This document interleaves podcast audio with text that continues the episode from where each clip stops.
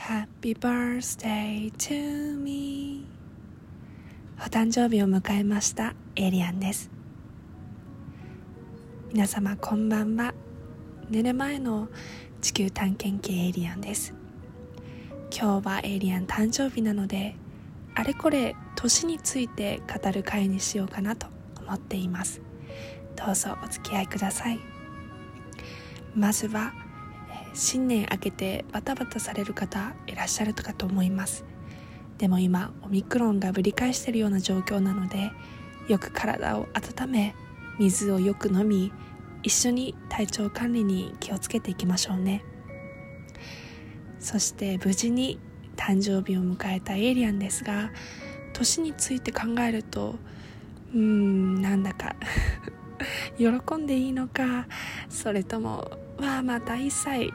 積み重なったと悲観すべきなのかわからない時があります。でまずポジティブに捉えることとすればやはり一年一年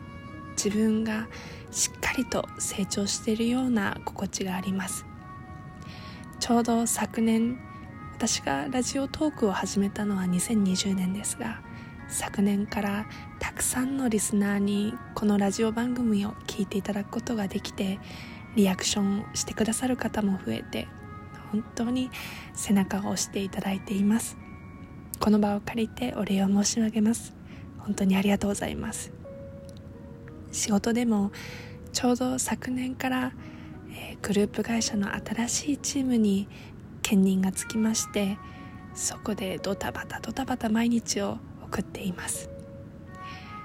もう生き延びるためには時間管理を必須でやらなければいけないので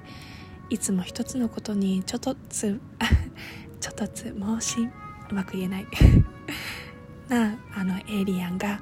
随分と器用になった気もします。で一方でネガティブな面としては年を重ねるとともに確実に記憶力が下がっているように感じます。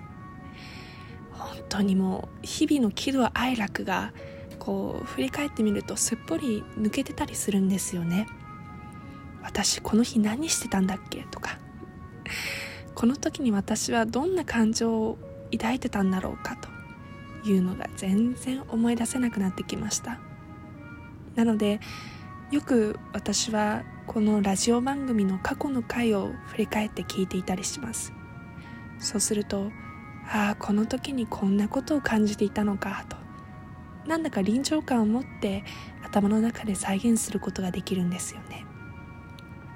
それと同じような論理で実は今年1月1日から日記をつけ始めました。毎日何時起きたかどれぐらいのお金を使ったかそして何にうん何に感動し怒り悲しみどのような内省が行われていたのか本当に小さなスペースなんですけれどもそうだなだいたい56行ぐらいのスペースに毎日つけています。そうするとね一時一時